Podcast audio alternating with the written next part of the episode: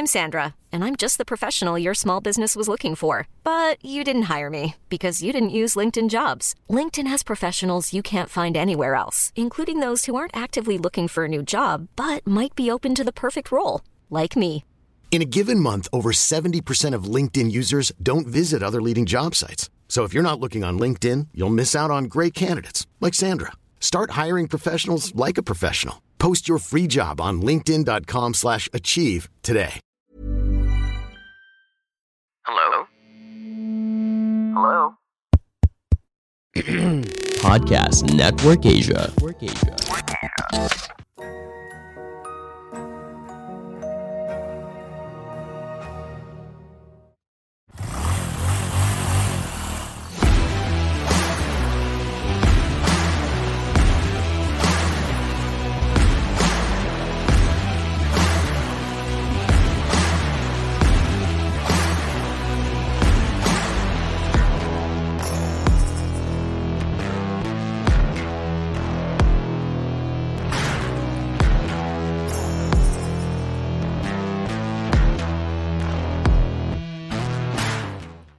Good evening mga katunay. Parang dalawa lang yata nanonood. si Mark Sung tsaka si JC. Bakit daw Monday, Jolly? Kasi siningit lang tayo sa ano sa schedule ng ating guest. Very very busy person ito. So Monday. Tapos naisip namin na total kung i-pre-record natin, might as well i-live na natin ito para makasama yung mga makakanood live sa usapan. Iba. Oh, game. okay. Balita na. ikaw na. Ikaw na. Ano, galing tayong weekend, so we're still a little out of it. Jolly, what on the news? Nako, nasa balita ngayon, nagbago na naman ang presyo ng gasolina. si, si Kuya Kim parang sabi, sana di na lang ako dito nag-guess. Nagkamali yata ako. Yan. Sige lang. Go, go, go, guys. Akala ni, akala ni Kuya Kim, right PH? Nasa Ay, wala, malayong, malayong malayo to sa right PH.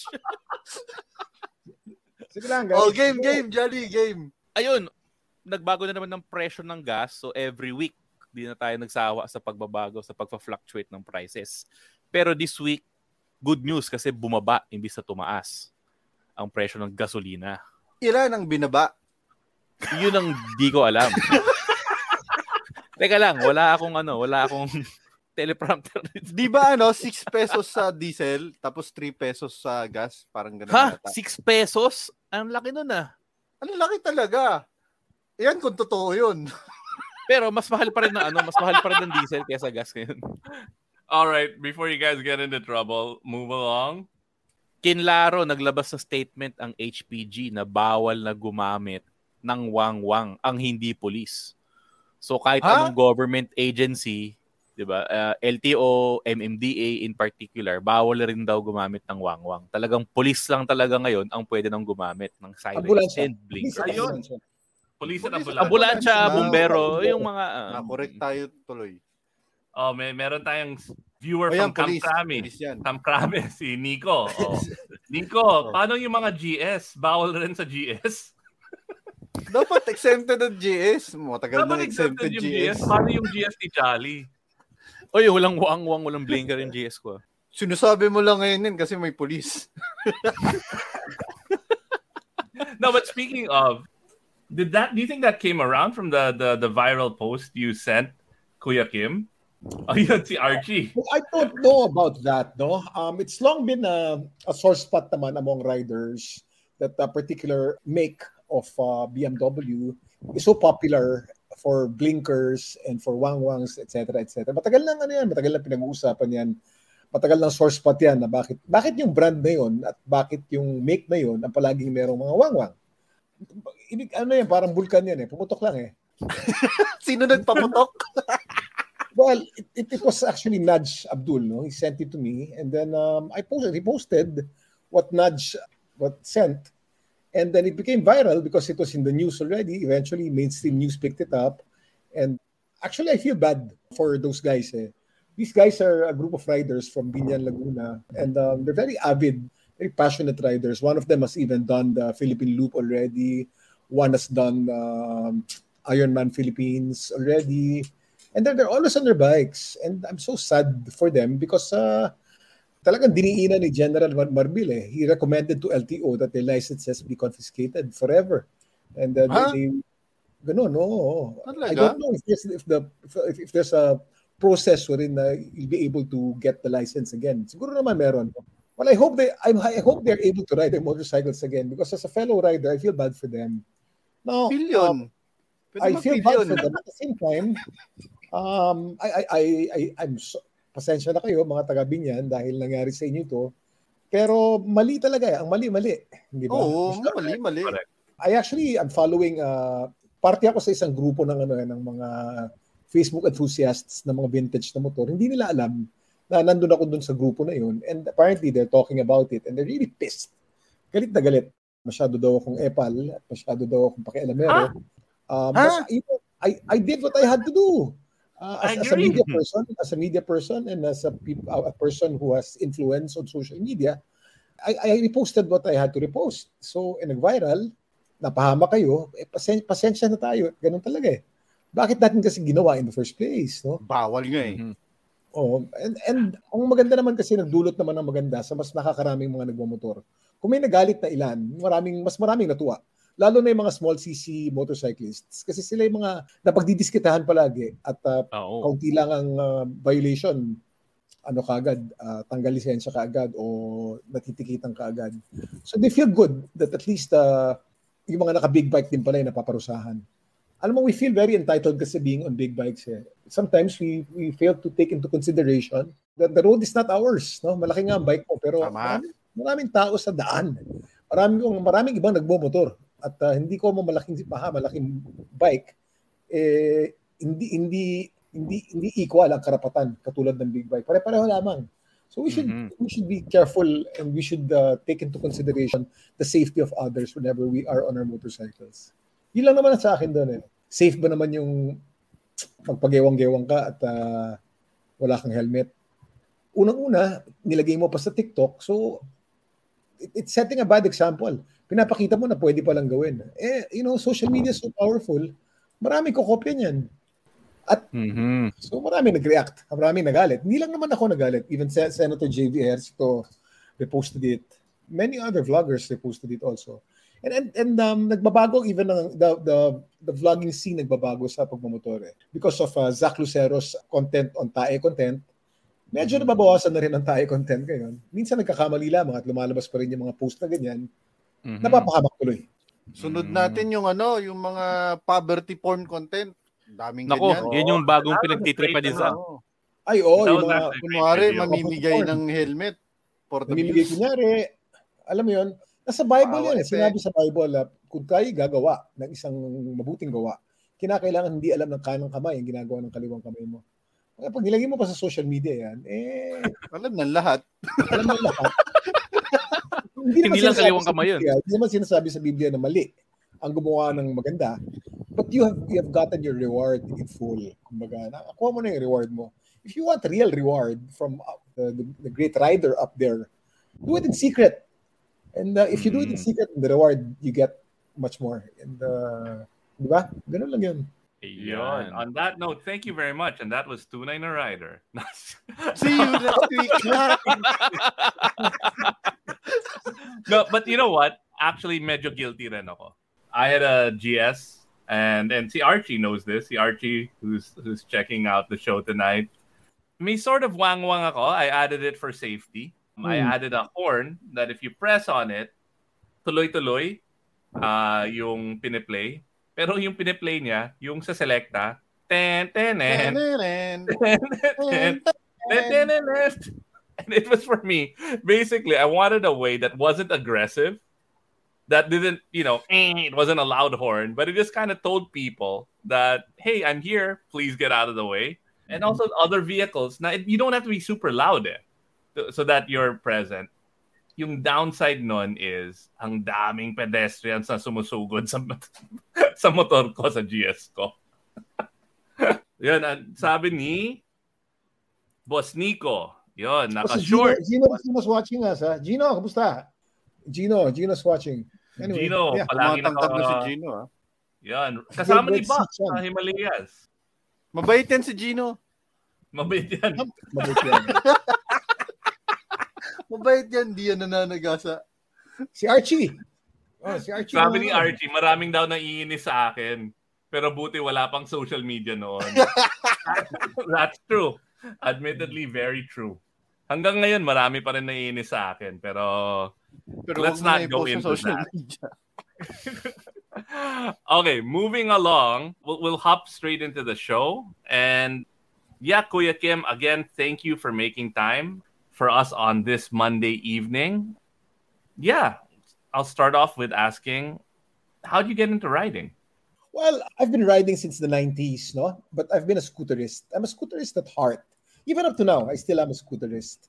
It started uh, in 1995 when uh, Piaggio was new in the Philippines. I remember we got I got my first uh, Vespa PX 150 and uh, then ang mura eh. it was only something like 60,000 pesos because it was meant it was designed for the utility market. eh. But I got one, I got a yellow one. That was my very first uh, scooter but prior to that, back in the, the 80s, I was still in college. I got myself a Honda CB400 because I want, really wanted to get into Mhm. bikes. I grew up very repressed about two wheels. My dad never allowed me to be on two wheels. So he never bought me a bicycle. All my friends had bicycles. I never had one. I just had to borrow one all the time. Um, being so repressed, no? In college, sabi ko, my, my means of transportation, I'm gonna commute with a, using a motorcycle. So I got an old uh, Honda CB. Nung nalaman ng daddy, it was with me for about maybe three weeks. On the third week, if he saw it in the garage, got so pissed off. Uh, he told me to ibalik ko raw dun sa pinagbilan ko, which I did. I got the bike for 50,000 pesos. So I gave the, the bike back. And sabi ko, hindi bale, when I make my own money already and when I have my own job and I'm not living in my dad's house, I'm gonna get my motorcycles. So that was in 1995. So when I got my The first... uh, CB400 is the yeah. ultimate first bike for all titos our age. The exactly. CB400, that was like Yeah. pangarap ng lahat ng ano. Yun ang unang Talaga, big bike ng lahat. Oh, oh, oh. And it was quite common then, ah, the Yep. CB400. Ah, so, so I got the PX uh, 150 in 1995, and then I started scootering. And then I, I was a city councilor then. eh. I was a city councilor. I would go around my district. I wanted it to be my identity as the city councilor would go around the district on a scooter. So I'd be on my PX all the time, all the time. And then one time, napadaan ako sa bangkal. May isang talyer doon, may isang uh, talyer ng isang mekaniko doon, si Dong, Dong Montana. And then I saw all these vintage scooters. Beautiful. Yep, yep. I remember that place. Remember, di ba? Sabi ko, daming mga vintage scooters, mga Lambretta, mga Vespa, etc., etc. So I got to be friends with Dong. And then I started getting all these, uh, started putting together and storing all these vintage uh, Lambrettas and Vespas. No? My first Lambretta was an LI 150, 1966. And then uh, I traded my PX 150 with Sonny Navarro, another old motorcyclist. Uy, For si Sonny GS1. Navarro, si Aston. Oh no. Sonny, that yeah. guy is a Oh my. legend. ano yan, old timer. Sobrang tagal Mm. na ng motor niyan. Sabi ni, I remember pa, Sunny, I was in, I brought my PX 150 in one of the races. There was a race in, sina Ricky Montelibano and the 2211 guys closed down Ross Boulevard on the side of Intramuros for a scooter drag race. So all the scooterists went and I had my PX 150. And then Sunny approached me, sabi niya, Kim, I heard that you're uh, putting together old Vespas and Lambrettas. Do you want the ultimate Vespa? Sabi ko, what's the ultimate Vespa? Wala pang alam nun eh. I have a, v- a GS 160. Uh, Mm. ni- 1966. GS 160. That's the ultimate. If you want, you can have it. Sabi ko, talaga? Anong, ano, anong plano natin? Ipalit mo yung PX mo. Sabi ko, uy, pwede, okay. Plus, dagdagan ng 20,000. Sabi ko, medyo mahal ha. So, 60,000 plus 20,000 pa. This was in 1996, 1997. Pero, I actually got the GS for 80,000 pesos and that's quite good. So I said yes. And then that Uy. was uh, when when I got my my GS Yung- 160 Yung, which is yung GS used. 160 mo galing kay Sunny Navarro. Galing kay Sunny Navarro yan. Oh. Yung GS 160 ni Sunny Navarro, sa lolo ko yun. yung puti niyo yun? Yun ba yung kulay puti? What? Oo. So yung GS ko galing sa lolo mo, ganun ba yun? Hmm. Na na kay Jerry Cheng ngayon? Hindi, iba yung kay Jerry. Yung kay Isa lang Jerry ang na GS punta ni sa. Laguna. Isa lang ang GS ni Sunny yung nasa akin. Baka, baka yun yung galing sa lolo mo. Hmm. Wow, Kasi- Kasi, ko yung papel ha. Ano pangalan ng lolo mo bro? I'll check the papers. Kasi may papel eh. I'll check. Alarcon. Pablo Alarcon. Pablo Alarcon. I'll go and check Mm. the papers. But anyway, uh, that was my uh, first. Uh, so the GS, and then I had an LI 150 Lambretta, and then I uh, I got TV 175 uh, Lambretta as well. And then, so puro scooters na ako. Palit, papalit, palit, puro scooters, scooters, scooters. And then, I got married. When I got married, I had kids. Sabi ko, uh, scootering is uh, quite, ano, quite selfish because I can't naman, puro baby yung mga anak ko eh. So I sold, I, I traded my my scooters, three of my scooters. Uh, it was an LD 150, uh, the GS 160, and the TB 175 to another sc- scooterist friend, si Matthew Brill, may-ari ng Prismic and Brill, American. He lives in Clark now. He's a motorcycle collector. Sabi niya, sabi ko, uh, Matthew, just uh, buy all three. So he bought all three. At napakamura nung panahon na yun. And then I got into, tama-tama, Mark Sung is here eh. I got into Land Rovers. so in, uh, I got my Defender, and then eventually the Defender, I got the Series 2, uh, 2A, and then eventually the Range Rover, and then yun naman, nag-ipon naman ako ng puro, puro Land Rovers lang. I had no other car but uh, Land Ro- different kinds of Land Rovers. So this went on until uh, 2020, you know, 2015. In 2015 or 2014, I said, I want. I think I miss my old scooters. I want my old scooters back. And your So, kids are older na. So, Hindi medyo ko, yeah, okay na. kids are older na. Oo. And nagbi-middle middle age crisis ako. Sabi ko, I want I want to be on two wheels again. Parang and the traffic was getting bad al- already then. And then I, I was working already on television and I felt I, I want a scooter again. So I talked to Matthew. I said, Matthew, do you still have my scooters? Buti na lang. Matthew kept my scooters indoors. Dekorasyon niya dun sa sala niya. So, Wow. preserved. The, the, the way I gave it to him was the same way I saw it when I went to his house. Sabi niya, Kim, you ginamit. can have your scooters back. Except that I I don't know how to price them because, you know, mahal na eh. 2014 na eh. So, Yeah, yeah, yeah. ang presyo ng GS noon was already like 700,000 or 600,000. And he got my scooters for like 100,000 each. One was 120. Alam mo, it will, it will be so unfair for me to put to to to to sell it to you at market price because you know exactly how much I bought them for. So, but you know, I, I know that you're passionate about your scooters. So give me something that you're passionate about and let's just trade. Yun ang usapan namin ni Matthew. Sabi ko, sige, trade tayo. I knew that Ma- Matthew was uh, passionate about watches. I'll trade watches for my scooters. And uh, that's what we did. And Yan ang sabi ni Mark Song, oh, passion for passion. I understand. Passion for passion, yeah. Actually, the usapan namin ni, Mark palagi yan, eh, passion for passion. We talk about that topic all the time. So instead of bringing out cash, you put something that you're passionate about, and then you, you get in something that you're, you're passionate about also. So I gave my watches to Matthew, and he gave me back my scooters. That's what started the itch again in tw- 2014. And then um, scooters muna for about six months. And then sabi ko, why? Maybe I should get into big bikes na. So sabi ko, no, uso scrambler nun, eh, I remember.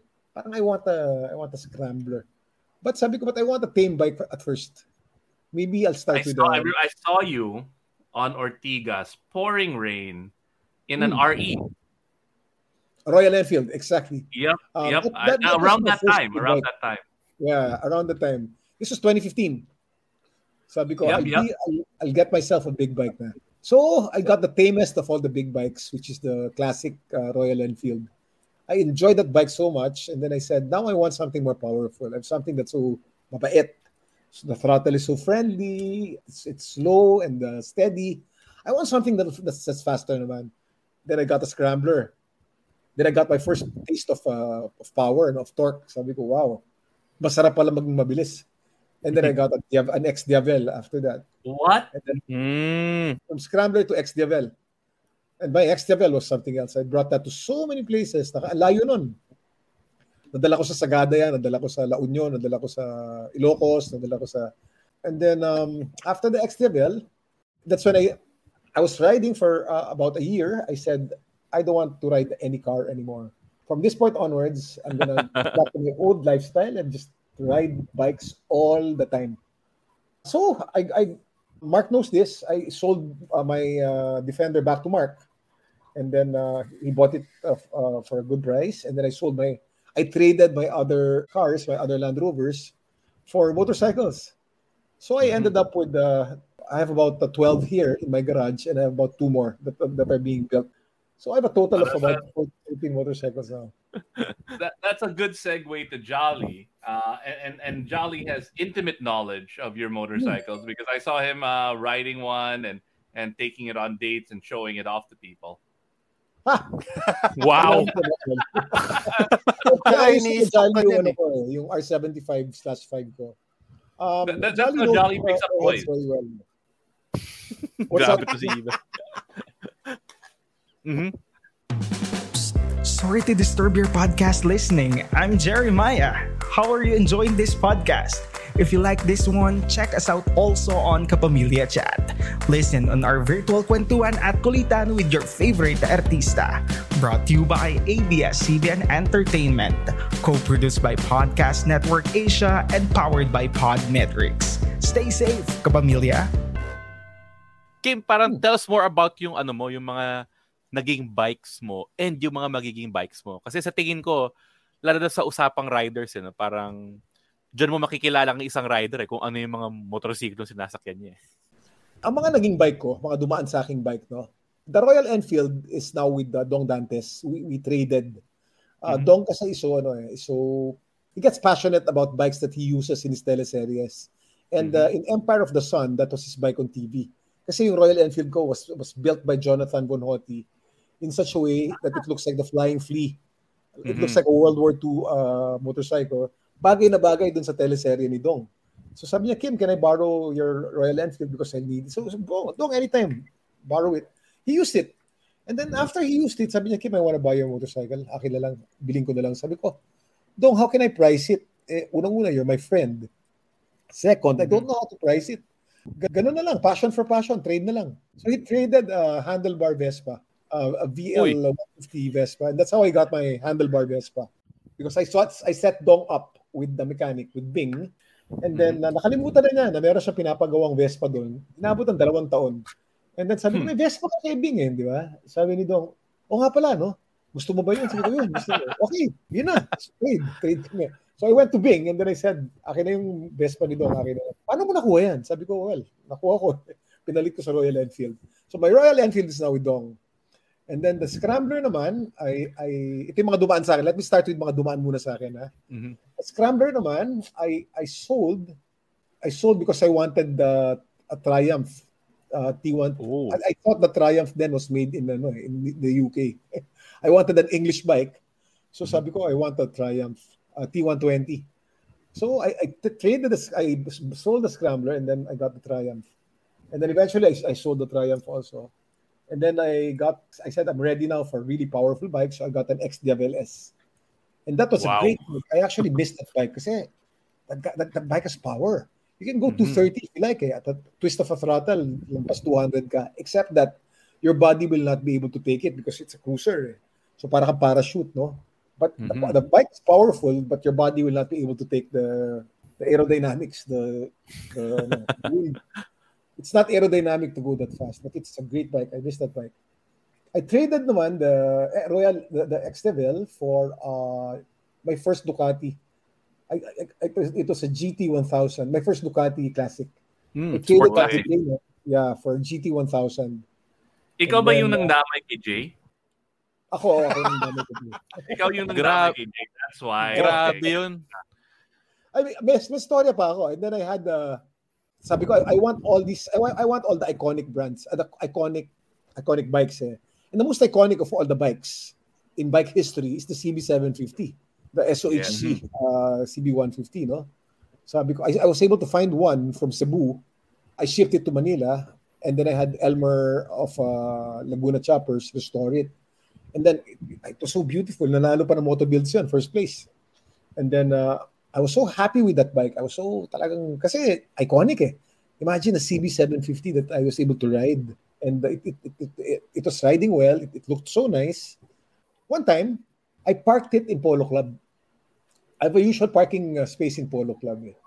Then I did my sports there. I ran and then I swam. And then uh, when I got home, tumawag sa akin yung luma kong mekaniko, si Dong. Dong Montana. Sabi ni Dong, Kim, meron akong ano, may problema ako, kailangan malutas natin. Sabi ko, ano problema mo?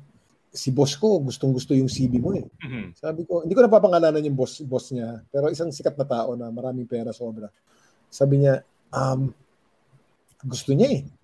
Binibenta mo raw ba? Sabi ko, naku, hindi dong. CB750 yun, ang hirap buuin nun. Nabot ako ng dalawang taon at saka mahal ko yung bike na yun eh. Sabi niya, hindi. Kailangan hindi ka raw hindi eh. Ako pwede raw ba, samahan kita sa garahe niya at mamili ka ng mga bike ton kung anong gusto mong kapalit. Sabi ko, ba? Eh, alam ko yung Mhm. garahe ng taong yun, bro.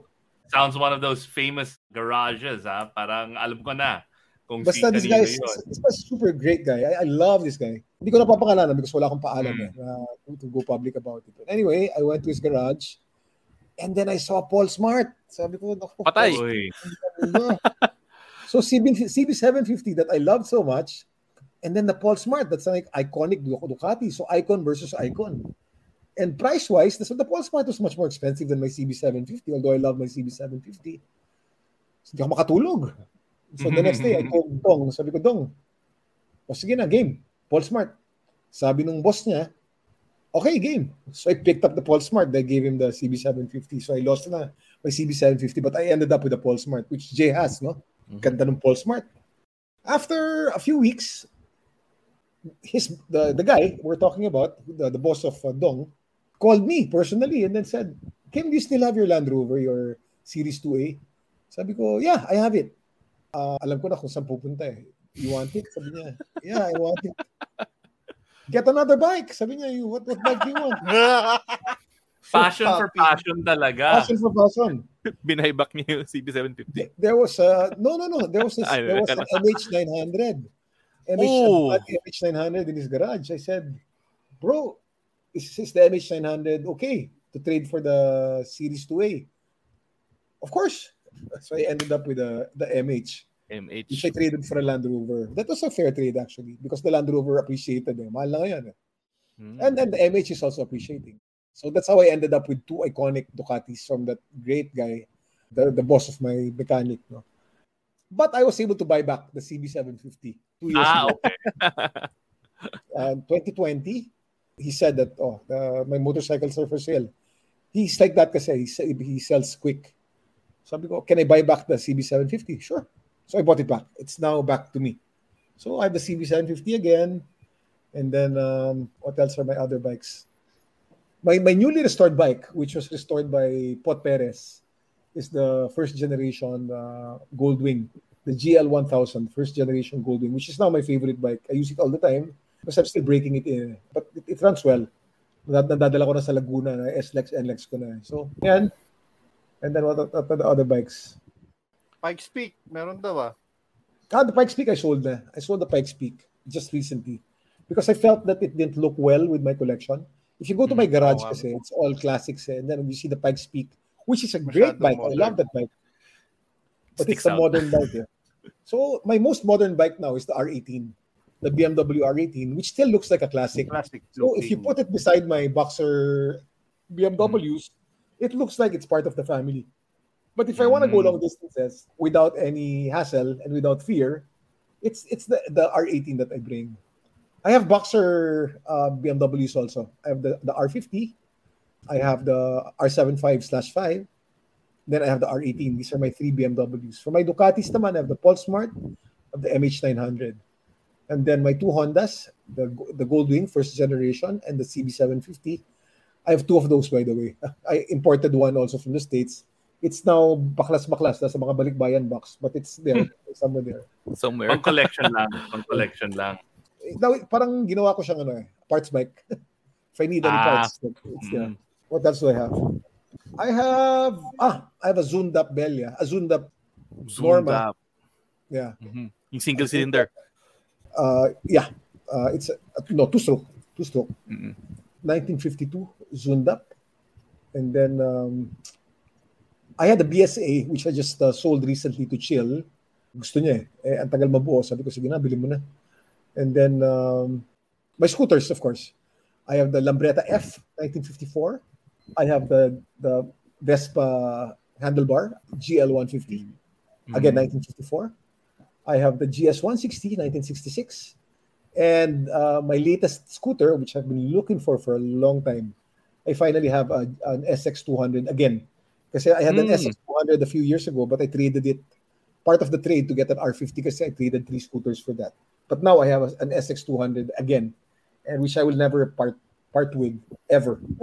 so Nako, may magandang pandagdag na sa collection mo kung sakali. Ito si Hmm. Mike Pamintuan, meron meron tong bike na Velocet. Downing Special. uy, Pwede Ano ko sa yung i-email kung ano itsura niyan at saka actual race bike sa Isle of Man yan. hmm, is he selling it?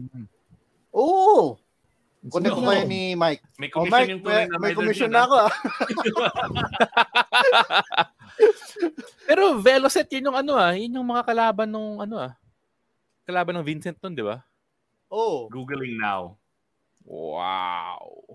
Pero ito Kim, ang tanong ko doon Yeah. sa lahat ng naging lineup mo, you know, if like meron ka pa bang holy grail bike na parang kung if money is not an option, pwede ka mag-import ng kahit anong motorsiklo, ano yung ano pa yung pipiliin mo if ever? Hmm. Di ko masabi, ang dami. Um, What's your next bike? um, I, I would love to have a Steve McQueen, ano, Steve McQueen, um, the Triumph Trophy, the TR6. Bonneville Trophy. Yeah. That I'd like to have that kasi that's iconic. Eh. Uh, si Chill has that eh. Ayaw naman niya ibenta. Ayaw din niya i-trade. But um, there's only one I've seen in the Philippines that's fully restored. It's beautiful. Eh. If I have to have a Triumph, I would like to have that. As for the Hondas, I have the, the grill of the Honda. Eh. I already have the CB750. Now, the, the, the Goldwing is not a grail, but it's such a beautiful bike to, to look at and to, to own. No? I would like to have a CBX. Uy, Um, inline 6. inline 6, but the first generation, wala pang fairing. Yung 1977, 1978. I- I'd like that. Uh, I would like to own, uh, if money's not a problem and it's available, a Kawasaki Z1. I'd like to have that. Oh, Yeah. Uh, what Pero- else? pa- paano mo na ako ah, kasi karamihan ng mga kilala nating mga talagang hardcore na fans ng Ducati, especially the old ones, yung mga Hmm. hardcore fans naman ng mga Japanese bikes, parang mahirap pa kahanap ng middle ground between sa kanilang dalawa eh.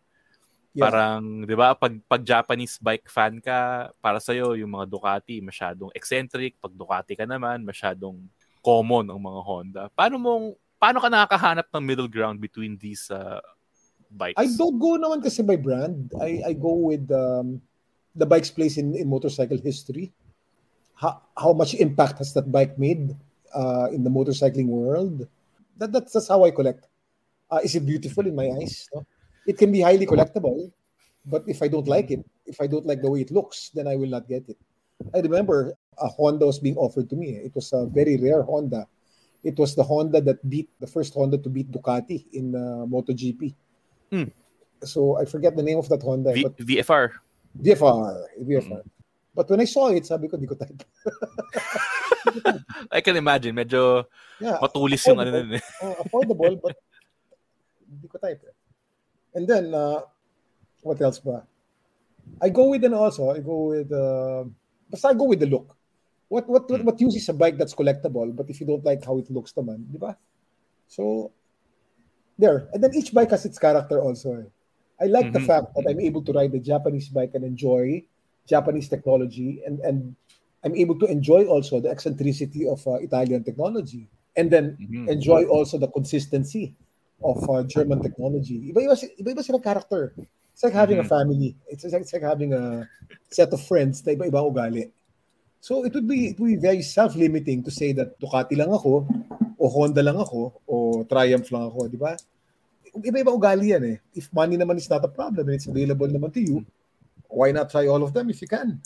But but my my advice to future collectors, no, your collection has to be curated in a way that it has one one vibe and one energy. You, you can't be collecting kasi all these bikes that you like, and you end up with a garage that uh, has that that that it's hodgepodge, di ba? Dapat pagpasok sa garahe mo, isa lang ang itsura nilang lahat. That's me. Iba-iba tayo ng trip eh. Iba-ibang ibang ibang ibang trip, iba-ibang uh, iba-ibang taste ng mga tao. But that's me. Uh, so I, I I like to collect classic bikes and classic scooters, even bicycles. I collect class, classic bicycles as well.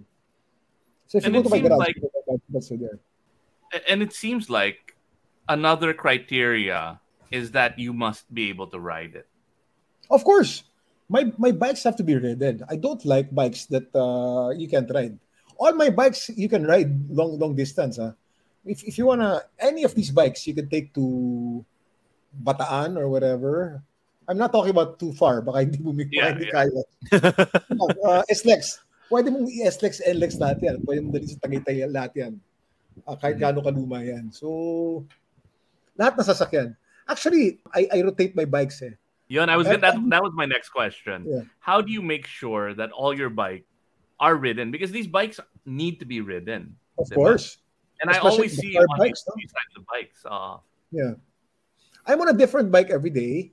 And then sometimes nga, there are days when I have two different bikes. Eh. One bike in the morning and then one bike in the afternoon. And then I trained my my security guards to they, they, all- they all all my house staff can ride. Eh. My house boys can ride eh, their own motorcycles. Eh. But the two security guards, one is an ex uh, Kawasaki mechanic and then one naman is an avid bike rider. So tinuruan ko sila dun sa bike ko paano sakyan. So may duty sila. One half of the collection is to be warmed up by uh, Jed, and then one half of the collection is to be warmed up by Alvin. So, at least twice a week, nasasakyan lahat ng mga bike ko. At hindi lang basta iniinit yan. Their duty is to ride it around the block para umikot ang langis. So, Twice lahat ng a bikes week ko, per bike. So, bawat bike, twice siya nagagamit sa At week. least. Yeah, at least. Mm. At least. Ikaw, Jolly, yung mga bike mo, ilang beses mo nagagamit? Isa lang naman yung motorsiklo ko eh. Ang dami mo kayang motor. Parang... Isa lang yung motorsiklo kong tumatakbo. Ayun. oh, since napag-uusapan natin yung pagpapatakbo ng motorsiklo, ikaw, Kuya Kim, ano yung mga motorcycle destination na madalas mong puntahan? Except dun Um, sa everyday ano mo ha, everyday errands mo. Wala akong need, wala akong desire to go far eh. Uh, nowadays, ah, first of all, because I'm, I'm, I'm very busy. And then my weekdays I spend in GMA now. GMA has made me very busy. Eh. So the weekends I'd like to spend with Feli, with uh, I have one kid na lang uh, in the Philippines, two kids in the States already. So I spend a lot of time with family on weekends. Instead of riding long, uh, what I do is I just stay home. I don't have that itch to ride long nowadays because I'm on a bike six, seven days a week. Eh. Pagka weekend, gusto ko matulog. But there was a time when I mo like naman. riding long. That, that was when I was not riding every day still, no? I, I love Sierra Madre. I like Sierra Madre. I like Marilake. I like uh, the twisties in Marilake. I like going all the way to the end, to Infanta Quezon, then going back. I used to do that. And then um, I like uh, I like the Cordilleras. Sagada is my favorite uh, destination. I love going to Baguio. There was a time when I went to Baguio. Dapat balikan, pero tulog kami sandali. I like going to Subic because if you want to go fast, SCTEX is the place to be. Eh. Uh, ma- masarap bumili sa SCTEX. Eh. And then uh, T-Plex is also quite long. Yan. I haven't done the Philippine Loop or the Luzon Loop or anything like that. Nothing extreme yet. Again, I'm a, I'm a bike commuter. I'm on a bike every day and I, I like using bikes to get to places where I work. Hashtags good vibes because we bring you not just one, but two amazing shows. Push Bets Live and Push Most Wanted. Hashtag feel good sa masayang kwentuhan at fun challenges. Be inspired sa words of wisdom at inspiring stories ng inyong favorite celebrities.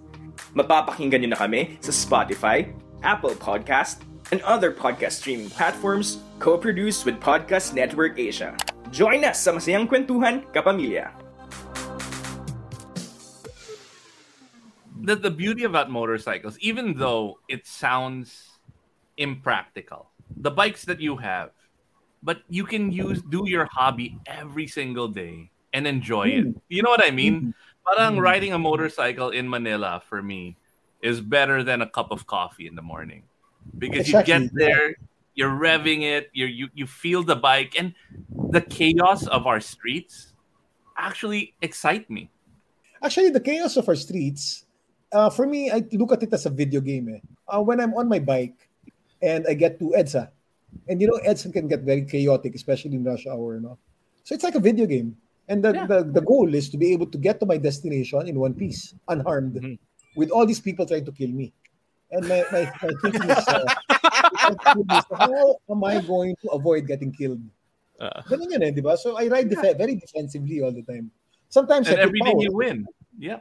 Yeah, every day I win. So every I- when I put power, it is not because gusto kong karirahin si Underbone, but I put power to get out of a bad situation. So kailangan ganun eh. So it's it's all Mm. because I want to get home safely. So I also have the pilot's mindset. A lot of uh, old time bike bike uh, riders would say that you will fall. It's just a matter of time. Ano lang yan, Mm. sasemplang ka rin one of these days. If you start thinking that way, then sasemplang ka talaga. You pangyayari. said it, eh. you declared it. Eh. But, you know, the pilot's mindset is this. Eh. Let's say PAL, no, Philippine Airlines. 99.999% of all the pilots that PAL ever hired since they started in the 50s in the Philippines have not crashed the plane. Why? Because when they are flying the plane, they're thinking, I'm going to get home to my family. I'm going to bring all these people in the airplane to the destination, and then I'm going home safe to my family. And it's backed by studying, by by pilot education, and of course that frame of mind that he will not crash. If you think that he'll crash, then you will. The same thing on a bike. When you're on a bike, you you think to I, right now I'm on this bike, and I'm going to my destination safely.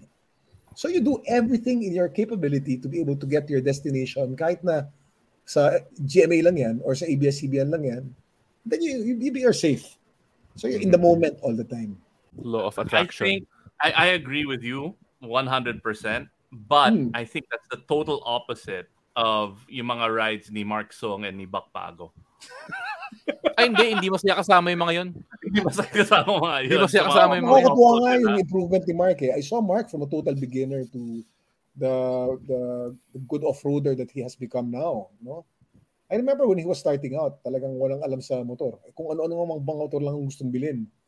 And finally, he he was trained by Toto himself. And uh, Mark has such a good off-roader and uh, good motorcyclist because of good education. Uh, we are to invest also in education. eh. It's not it's not about right. It's about ride time, of course, no. But to, to speed up the learning, to shorten the learning curve, if we, we invest in uh, bike gear, we invest in beautiful motorcycles. We should invest in education also. There's California Superbike Schools coming November 15. I would say that maybe 80% of what I know on motorcycling is because of California Superbike School. There were so many things that I used to think were correct until I joined CSS and then I realized mali pala. Ito lang pala yun. Alam mo yun? Speaking of motorcycle adventure, would you ever go off-roading and camping and moto camping with sila Buck and Mark? No, I would I would love to, except that um, my situation in life does not allow me to now. I have uh, three daily shows, um, and weekends I'd rather spend with family, as I said. So there was a time when I would go camping all the time with Mark and my wife, because my wife was, was into camping. Then we would go to Mount Pulag or go to Tanay, and but not on motorcycles. We were on Land Rovers then. eh. So I, I I used to go off roading on a Land Rover. As far as off roading on a motorcycle, it's not something that I've focused on now. Ayoko na sumemplang kasi. Matanda na ako. Pag sumama ka kay Mark sa Semplang ka. Ka Sa dirt, sa dirt naman daw. Sa, sa dirt naman daw kasi. Hindi naman daw sa ano, sa matigas. Semplang is Semplang. Semplang is semplang, matigas o malambot. Malambot nga yung malambot nga yung lupa. Eh sa bato ka naman tumama. Eh di ganun din 'yon. Meron akong gustong itanong kay kay Kim. Meron ka bang gustong i-share na kahit anong some really interesting random motorcycle trivia for our viewers? Uy. Ah.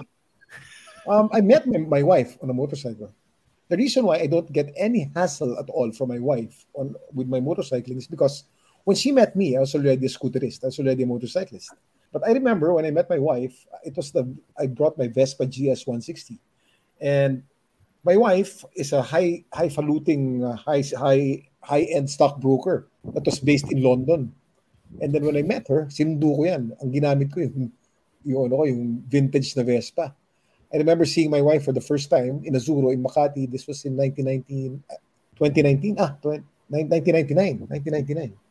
So I saw her and then I, naka, syempre, vintage ang motor ko. Dapat vintage sinusuot ko. Naka Fred Perry ako na, naka mod. and then um, I saw her. Then we hit it off right away. Then I said, would you like to leave this place? Would you like to ride my motorcycle? My scooter? Sure. And we spent, that was how we met. And that that's that scooter, the GS 160, has been with my family for, of course, it was gone for a while. But uh, I remember my kids growing up. I would take them on rides. They were one year old. Nakangka sa. All of them ha- have uh, ridden that scooter. And even up to now, I actually, pinamana ko na sa anak ko yan eh. My son Jose, who's a pilot and who studies in Tufts University in Boston now, came home just recently. And sabi niya, Pops, I want to learn how to motorcycle. So I taught him how to grip shift. Natuto na ng grip shift eh. Marunong siya nung twist and go eh. eh but mas mahirap yung Vespa eh. So natuto na. And he was using the Vespa that I used when I met his mom. And that I used Wow. when when when he was one year old. I, I'd take him around Malate. And and uh, he was already driving it. That that moment for me, I, that's so unforgettable. That same night, sabi ko, Jose, I give that scooter to you. Whenever you are in the Philippines, every time you need to ride the scooter, that scooter is yours. The GS160 is what I used to meet your mommy. And you are in this earth partly because of that that scooter. So, pinamana ko sa anak ko. That's one of my most unforgettable uh, experiences among many, among many. The other experiences are yun, paano ko nakuha yung Paul Smart ko? paano ko nakuha yung MH900 ko? Random. Na all of a sudden, in a matter of two weeks, nagkaroon ako ng dalawang iconic na Ducati. Alam mo yun? I think ano, the way you met your wife also reminds me of um, uh, the way I got together with my wife. The day after we got married, she asked me, "Can we buy a car now?" no, because and it's it's such a great filter. You know what I mean? Like if you go on a date in uh, an old 1966 Beetle with no air conditioning, or her other choice is is uh, a PX 150, and they're like, okay, whatever. You know, you found the right person. You know what I mean? Mm. Yung parang mm-hmm. it, it's such a great filter for the type of person you want to spend your the rest of your life with. Oh, totoo yan. I hope she's not watching because then it'll give her power over me. Kukwento dapat ako ng tungkol sa asawa din. Connected sa motor kaso pagdating kay Jolly wala na makikwento yan. Wala pa ba asawa si Jolly? May asawa ka na ba, Jolly? Wala pa. Marami siyang pusa. Munti ko na masagasaan yung pusa ko. Tapos pinulot ko siya. Ayun, may pusa ako. Sabi ni Coach Mel, walang kahilig-hilig magmotor si Kuya Kim. Pareho ko. Yan eh. Nako, nang dedemonyo na si Mark Song. May phone-in question siya. Kim, any adventure bike plans? I just sold my adventure bike eh, my Pikes Peak eh. I'm waiting for the new Pikes Peak in uh, maybe by next year. I'll get uh, right now what I use what I'll use for adventure. I- As I, as I said, I'm not an off-roader. If in case I'll do the Philippine Loop or whatever, I can use the R18 cruiser. Mas mas ano, mas mas enjoy ako diyan. Nako, ah, Kim, wala ka bang plan mag ano? R80 GS? Uy, maganda rin yan, no? Ayan yung unang GS, no? Nakita ko meron si Rainier niyan eh, na Japan unit. But uh, mahal eh. Ang mahal. Nakita ko yung... the Pikes Peak. Maybe the Ducati Pikes Peak in, in, in a year or two. But it's so expensive. Just I'll just wait for it to get a bit cheaper and then maybe I'll get that. But as I Hindi said, right bagay now, sa collection mo eh. hindi nga eh. Pero, Kung hindi bagay, pwede ba naman i-park dito sa amin yon? Para kung ayaw mo makita, kung gusto mo lang gamitin, hatid namin. pwede. pwede. We'll take one for the team. Ganun ba? Totoo. hypothetical question yun. Ang hyp- hypothetical naman yung tanong ni Mark eh. Sabi niya, Hmm. any plans for, uh, if ever I do get into an adventure bike, then it will be the Pikes Peak. Mm. Uy, ang ganda ng bagong Pikes Peak na Ducati. No, Bakit? kaya lang walang stock. Walang At iba, iba, iba, iba siya dun sa ano, iba siya dun sa mga naunang V4 na enduro. Iba. layo. Pati presyo, iba. 2.4. Wow, talaga? 1.4. Oo. Oh, mahal. Pero iba pag nakita mo yung bike, walang tinipid sa motorsiklo na yun. Walang tinipid. Oh. Totoo yan. Totoo yan. So, on that note, as we end every every Tunay na Rider episode, I want to ask you, Kuya Kim, Hmm. what is your definition of being a Tunay na Rider? Ang tunay na rider ay wala sa lakas ng motor mo. Wala sa brand ng motor mo. Wala sa wala sa CC o taas ng CC ng bike ng motor mo. Pwede kang naka-underbone, pwede kang naka-GS, pwede kang naka-scooter. Ang tunay na rider ay may pagmamahal sa community, sa mga sa, may respeto sa mga ibang nagmomotor at may passion dun sa hindi lamang dun sa motor, kundi dun sa lifestyle na kasama ng pagmumotor. Ah, mahal na mahal mo yung motor, pero mahal mo rin yung lifestyle. Mahal mo rin yung responsibilidad nung Mhm. pagkakaroon ng motor. So, ang tunay na rider ay ah, magalang sa kalsada, marespeto sa kapwa rider, hindi nang aapi ng ah, maliliit na CC na motor at may passion dun sa Yun, passion community. for passion. Yun. Yun ang tunay na Alright. rider. Tsaka di Mahirap nagwawangwang sa- sa TikTok. Hindi na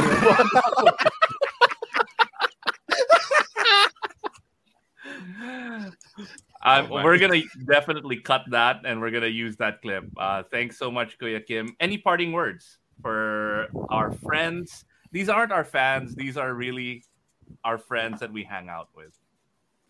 So maraming maraming salamat. Thank you very much for having me tonight. Again, we share the same passion. We are into biking because we love bikes and we love the lifestyle. We love the people that are uh, associated with with uh, motorcycling. I'd like to share that uh, motorcycling is a gift. It's it's a privilege to be able to ride motorcycles. I remember a billionaire friend of mine told me, asked me, "Do you get to ride your motorcycle every day?" I said, "Yes, I do." Wow, that's a blessing because I have all the money in the world and I can't even ride. See, we can ride. We can ride beautiful machines. And this is so because God allows us to. No? It's a privilege that it, it was given to us. So therefore, we have to be responsible with this privilege that was given to us. It is dangerous. So therefore, we have to be very careful. It is um, it's a responsibility to others as well on the road. So we got to be careful with that as well. And our primary goal when we ride a motorcycle is not only to have fun, but uh, to be able to be home in one piece, all refreshed, all happy to be with our wife and our kids. And uh, there. So that's my parting message to all of you mga mga ka-ride, mga kamotor. Ah. Mga katunay. katunay. Mga katunay. Yung matawag dito mga katunay. Mga katunay na rider. All right. Thank you so much, Kuya Kim. Thank you for everyone that dropping by on a Monday night. It is not Thursday for this very, very special episode of Tunay na Rider. Peace.